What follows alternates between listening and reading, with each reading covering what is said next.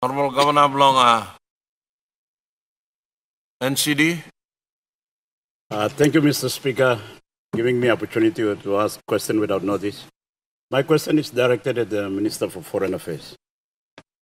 Mister Speaker, today, first of December, is the sixtieth anniversary in which uh, West Papua declared independence, this time in nineteen sixty-one.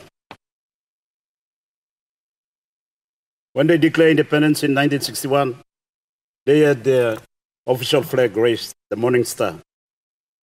They had a legislature already in place, the West New Guinea Council. They also had an executive government, a standing, standing army, and all the national symbols of a state, including their national anthem, Haitanaku Papua, O My Land Papua. Their territorial boundaries was precise and demarcated. Mister Speaker, then in nineteen sixty-two, we all know Indonesia invaded, and the rest is history. Since then, we have adopted a policy that, may I say, is shameful and unethical. Hiding under a policy of friends to all, enemy to none, Mister Speaker, might be a good policy against the rest of the world. But it's a total capitulation to Indonesian aggression, illegal occupation.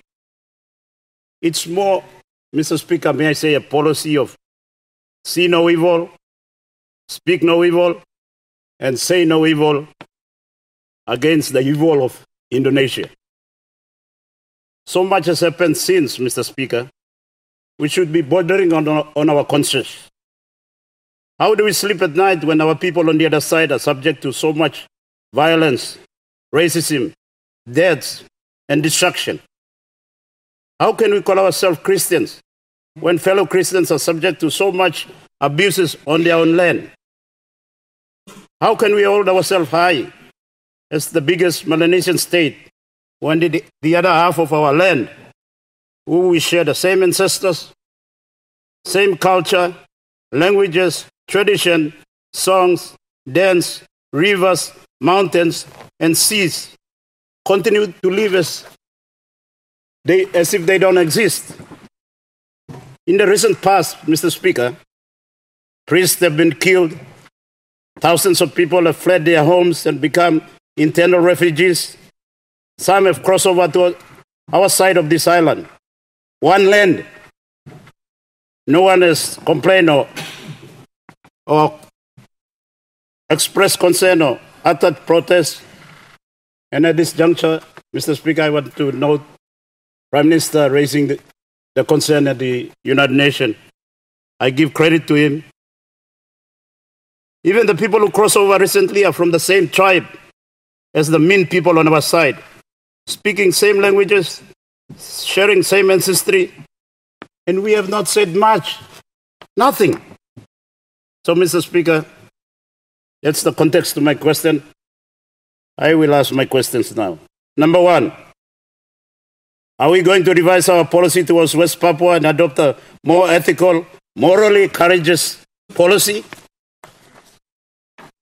Number two, do we have plans to raise the matter in the Melanesian Spearhead Group? And if so, when? And what would be our position in the M S G? Number three, what have we done or plan to do to apply pressure on Indonesia to allow the United Nations human rights rapporteurs to visit the territory to inquire into specific human rights complaint and the general human rights condition in West Papua, consistent with the resolution of the Pacific Islands Forum in twenty nineteen. And I give credit also in that respect to Prime Minister raising it at the Pacific Islands Forum in twenty nineteen. Number four, what steps are we going to, are we doing to assist the A C P countries escalate the resolution adopted in Nairobi, Kenya, on West Papua to the United Nations? And on this note, too, I give credit to our former Foreign Minister, Member for Aitapelumi, and our Member for Esala, was the Justice Minister at the time, They were courageous, Mister Speaker. They were courageous and they raised the issue.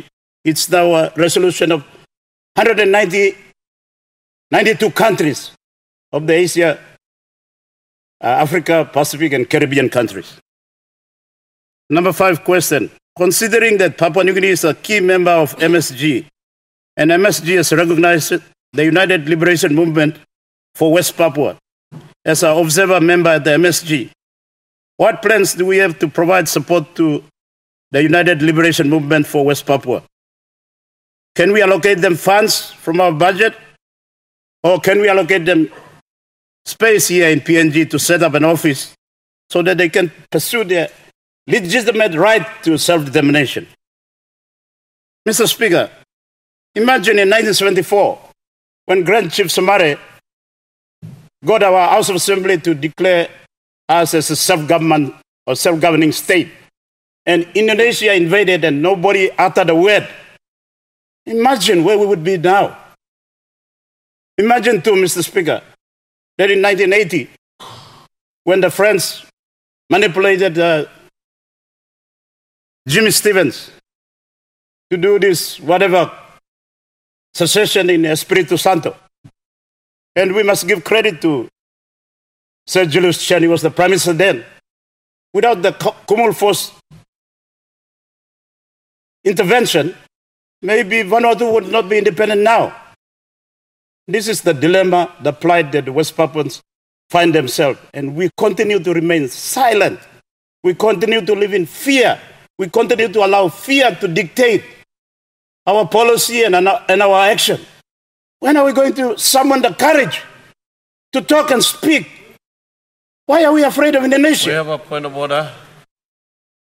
We have a point of order, Governor. Mister Speaker, with greatest respect to the uh, Governor for N C D, standing order clearly says that uh, questions cannot be challenged at government policies or make inferences or inorders or references and assumptions.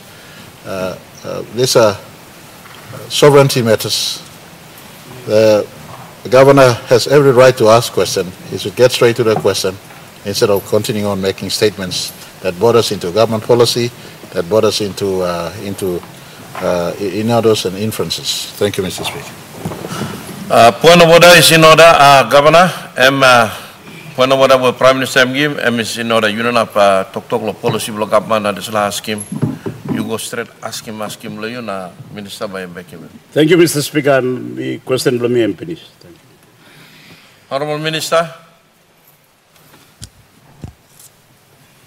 Uh, Thank you, Mister Speaker, and I thank uh, the Honourable Governor for N C D for this series of very important questions, questions that affects our people on this side as to how they relate to our people on the other side.